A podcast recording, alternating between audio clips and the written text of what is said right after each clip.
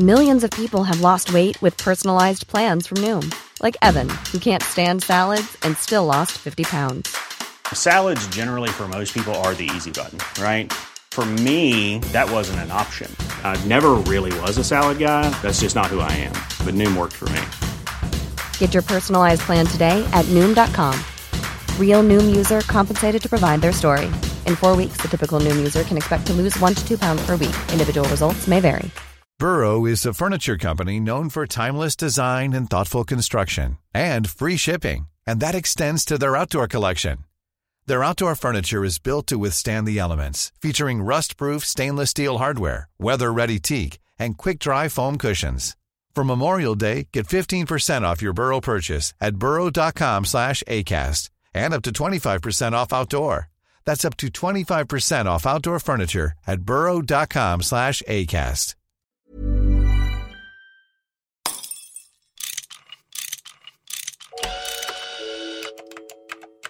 What if we had a show about solutions? You know, a repair manual for the real world. Not the same old left versus right. I am right, I'm right. and you are wrong. You're wrong. Boring. yeah, something new. Yeah, something new. How to make the world a better place. Yeah. How, do we fix it? How do we fix it? Hey, I'm Richard Davies, and How Do We Fix It is about new ideas, a repair manual for the real world. And I'm Jim Meggs, and looking for practical solutions is what we do here. Today, the perils and opportunities of money. We all need love and security and a sense of purpose to be happy. And like it or not, we need money to pay the bills and plan for the future. Our guest today, the host of the podcast So Money, Farnoosh Torabi. She spent her career thinking and writing about money. It's a pretty impressive career. Before our daily podcast, Farnoosh had written for Money Magazine, Yahoo Finance, The Wall Street Journal, and she's written several books on personal finance. Hey, Farnoosh, let's start at zero. Uh, make the case for why money should be part of our daily lives, part of our thinking. How should we be thinking about money? Well, you should definitely be thinking about money in your personal life. A lot of us don't even take that first step of even acknowledging that money is important and uh, that it can be a means to uh, achieving a lot of our life's goals. So I like to think of money as a means to a bright end and uh, not a final end, but you know, along the way we have goals in life. We have uh, things that we would like to accomplish, whether it's to start a family, start a business, go back to school. All those really exciting and important milestones in life, you can't achieve them without money. Let's but, be honest. But there is money's important. But there is one real problem, Farnoosh, and that is that a lot of people are really struggling today. Even now, even five, six years after the worst of the recession, a lot of people lost their jobs. Uh, a lot of people are, are, really struggling. So, what about them? Are they are they able also to take advantage of money, even though of they're really course. struggling? Money does not discriminate. You know, money is out there. One of the best pieces of advice that I got was that the world is abundant. You know, the money is out there and it's it's really it's quite empowering I think to think of it like this that you have the ability to go out there and claim what's yours. It is achievable. Anyone can do it if they set their mind to it and they make money they give money a bigger priority in their life. It's not that you're obsessing over it or that you are putting money before friends and family. No, no, no. That's not what I'm saying. I'm saying that you acknowledge that money can be very powerful. I see the proof out there. It can be done. And if you have a story in your head that says, I'm not good enough, I'm not rich enough, I can't work the certain job that will pay me enough money, I'm not skilled enough, those are just barriers that you've created in your mind that are keeping you away from being able to reach financial freedom you know you are really the one who has the power here. And i just want everyone to be certain of that. So so put money in your life. Make it something that's that you can talk at least to yourself about. Right, right.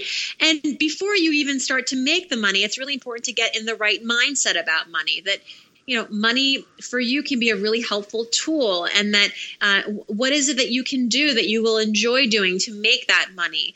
How can you think outside of the box and be strategic? Um, and and if you're in a relationship you know, talk about money with your partner because you can't expect that the money will just figure itself out, that the, that the goals will just figure themselves out and the money will fall into place without the conversations, without the plan. So it's very important that you engage in these important money conversations ongoing throughout your relationship. So, Farnoosh, you say that uh, money is a taboo topic. Um, you know, why do you think that is? I think because in our culture, at least, it is a topic that is very it has been for forever. It's been a very private topic. Uh, we don't reveal our salaries. We feel as though uh, how much we make is sometimes revealing of what we're worth. We think that um, having too much of it is not something that's appropriate to talk about. Having too little of it is just also a sign of weakness um, yeah, money is just layered with emotions. And I think that it's hard to talk about something that's emotional. And it is, I think, one of the last cultural taboos in our country, at least. But we're getting better at it. I think the recession, in some ways, if there was one silver lining, was that it got people to talk about money and to really address their fears. But it may, may be almost the case that in order not to have to think about money or talk about money, you have to first you have to get the money you have to get your money house in order uh, right. in order to be able to step back like that truly yeah i think there, there's there's only upside to staying informed and I ask this on my podcast regularly. What is one habit that you do that keeps you connected with your money? And everyone that I've interviewed who has a healthy relationship with their money, and I'm not even talking about the really rich people, I'm talking just people that feel as though they feel financially secure. And and and they say they are doing something whether it's checking their bank balance or reading the paper about uh, the economy or talking to their loved one about money or something where you're in touch i think can go a very long burrow's furniture is built for the way you live. From ensuring easy assembly and disassembly to honoring highly requested new colors for their award-winning seating they always have their customers in mind their modular seating is made out of durable materials to last and grow with you. And with Burrow, you always get fast, free shipping. Get up to 60% off during Burrow's Memorial Day sale at burrow.com slash ACAST. That's burrow.com slash ACAST.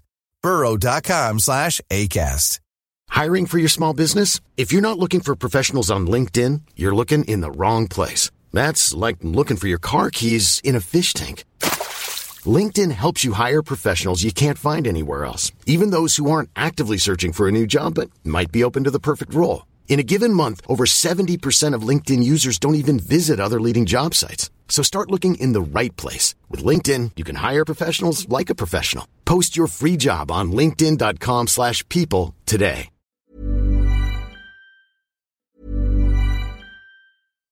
Here's a cool fact.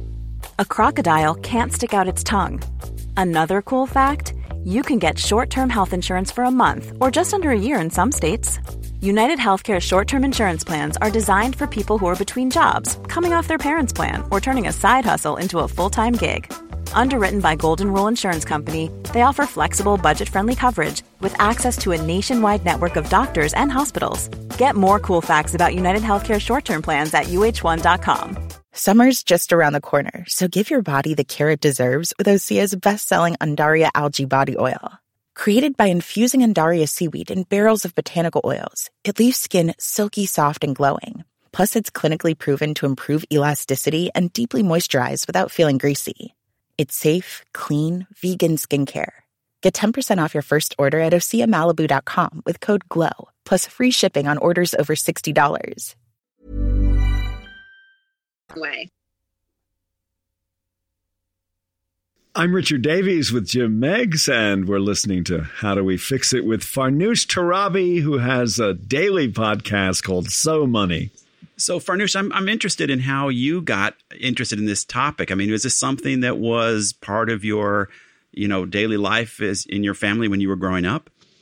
I think the topic of money and was very much a fabric of our of our culture. You know, my parents are Middle Eastern. They immigrated here from Iran. And I think if you ask anyone from Iran, or I would say generally in the Middle East, money is less of a taboo than it is here. We negotiate all the time. We are uh, we're you know a lot of people in those countries are small business owners and and it's just it's less of a of a taboo frankly and so i think growing up with those types of parents and given our cultural background it was very open talking about money. And i remember actually my parents we moved around quite a bit and we would buy and sell homes.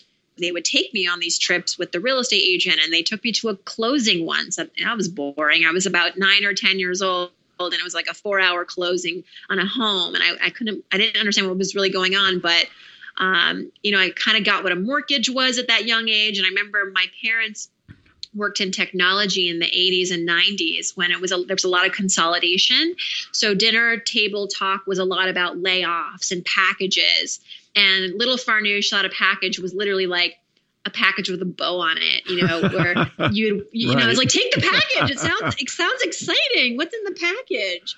Um, you know, so I had a very early education on some pretty sophisticated things like mortgages and layoffs. But even the simpler things, I think I got a pretty good education on. My dad and my mom were really insistent, you know, of when I got my first job when I was 16 to save half of it when I got the first job, my father was the first to talk to me about a 401k. I didn't know what that was. And so, uh, constantly talking about money and using uh, you know different milestones as teachable moments for me and so mm-hmm. i think i had a very comfortable upbringing with that uh, with, with the topic of money so Farnoosh you came to us today with some very concrete ideas for what people can do to get their money house in order yes you want, you want to let us know sure yeah, it's be your biggest financial advocate. This has to happen in order to get your financial house in order. And what I mean by this is you have to assume that you care more about your money than anybody else. No one's going to come knocking on your door and say, Hey, I think you deserve more money. Or, Hey, um, you forgot to read the fine print. There's actually a fee for what you're about to do.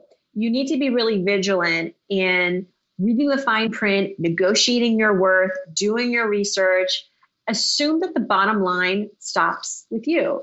So, assuming this, I think, can be really empowering. And it's really more of a, a mental conditioning than anything else to be able to achieve this. And just to say, you know what? I am my biggest financial advocate. Have this be your money mantra good things will happen. So, being your own financial advocate is Farnoosh's first tip. Your second tip is is it's about being organized and getting your financial ducks in a row. So, so how do you do that? I mean, how how, how do you start by being better organized with money? Yeah.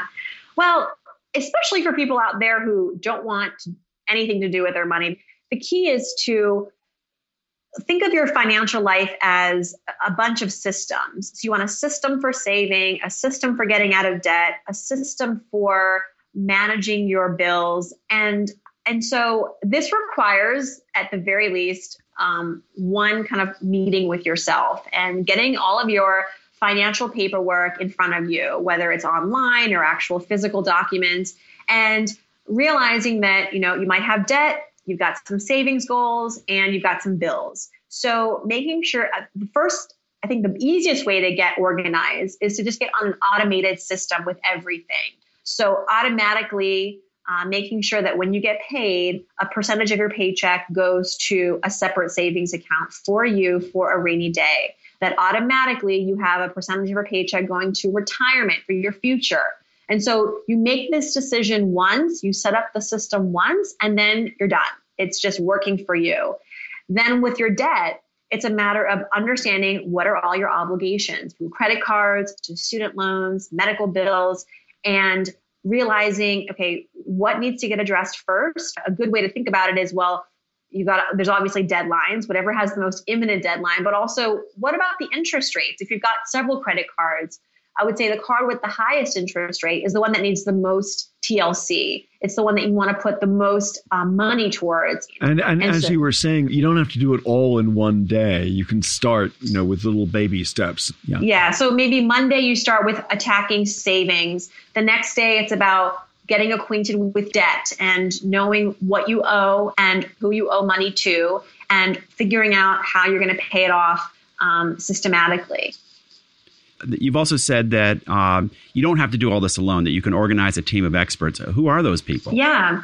So I think that at the very least, Um, if you have, if you're making money and you want to make sure that your money is at is working for you, and that in, in other words, you have money for today and for the future, that you might want to have a conversation with a financial planner. And I think there is this perspective, this idea that only the wealthy should work with financial planners. That's false. Um, yeah, there are wealth managers that have that deal with people who have a lot of money, but then there are people that are happy to work with folks who make modest incomes, but hopefully they'll make more in the future and they want to achieve the same goals everybody else wants to achieve, like retirement and travel and buying a home and saving for college. And those people are out there. You want to work with a certified financial planner a good resource is napfa.org. It's a National Association of Personal Financial Advisors, napfa.org. And there you can find, and the key is you want to work with a certified financial planner who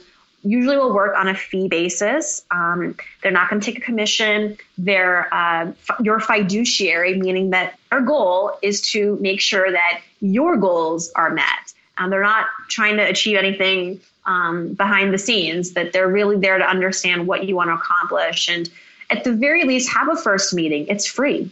The uh, first meeting is always free. And one of the things you were also saying uh, about setting up automatic accounts also involves your your fourth point, which is don't make saving a choice. It right. should be non-negotiable and, and automatic, right?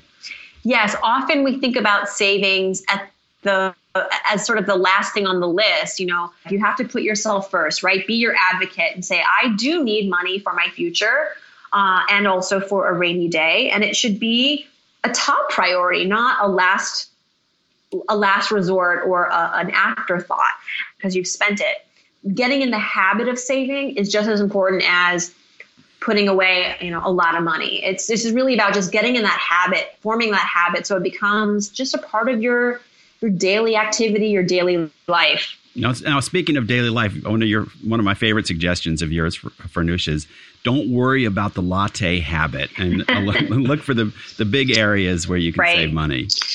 Yeah, I think we get really obsessed with the with the with the minutia in our budget and I love my latte. I, I need coffee. I know that sounds very um, very like first world privilege. Like I need my my my latte, but you know, for me, like I don't I don't have a lot of time in my day to go and you know spend casual time doing things, but having a, a, morning coffee is is like peace and solace for me, even if it's like 10 minutes and it energizes me and I don't want to give it up. So, but that doesn't mean that I have to give up on saving. I have to look at other aspects of my budget that probably I could save even more money with less effort and less feeling of deprivation. So if it's, you know, people don't realize that you can negotiate almost everything in your financial life. You can negotiate your insurance rates, you can negotiate um, your gym membership. It's a matter of picking up the phone and literally, this is the, this is the question. I'd like to save money. Can you help me? And that usually starts a really good conversation with the other person on the other end of the line who wants to keep your business. And so do this with as many billers as possible. Um, with your taxes, it may mean uh, just being a little bit more diligent with receipts, working with a certified financial planner or a tax accountant to help you find ways to save money on taxes. And that's usually a bigger windfall for you than, say, giving up your daily coffee. So you have a daily podcast, So Money. What's the one or, or, or, or maybe two things that you've really learned from that that you can mm. share with us? I learned so much from my guests, whether it's Tony Robbins or the millionaire next door or the average person who's gotten out of debt. I think that for me, and it's been so inspiring to listeners, but especially me, I, have learned that um, anything is possible. Anything in your financial life is possible as long as you um, work hard at it and want it bad enough. I, I just talked to a woman yesterday who was on food stamps and decided, you know what, I'm going to turn my financial life around. She had three kids, married, and immersed herself in learning about online marketing and how Facebook marketing works. Guess what? She made $900,000 last year. Wow. And all from her home.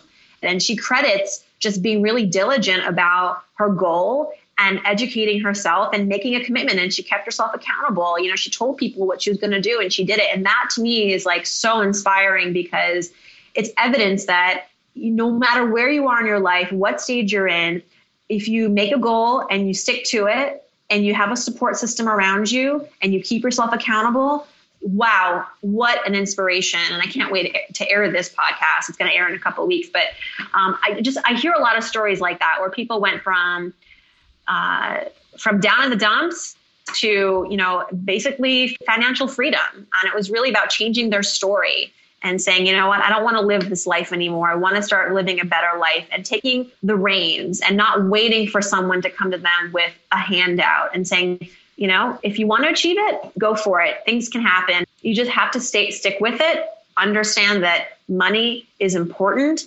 that work hard work is important and you know it good things happen. I'm i'm just so encouraged. My listeners inspire me every day. Well that's great. That's a and that's a great note to wrap up on Farnoosh. so thank you so much for joining us and and providing uh, your suggestions and and being part of our podcast. Oh my pleasure. And um, good luck with everything. I'm so excited for your debut Yep, and uh, we are indeed uh, excited to be uh, to, to, to speak with you, and maybe we'll revisit again because I think you've given us a lot of great ideas about how to how to deal with money in our lives. I'd be happy to. Thanks so much. Thanks, Thanks. Farnoosh.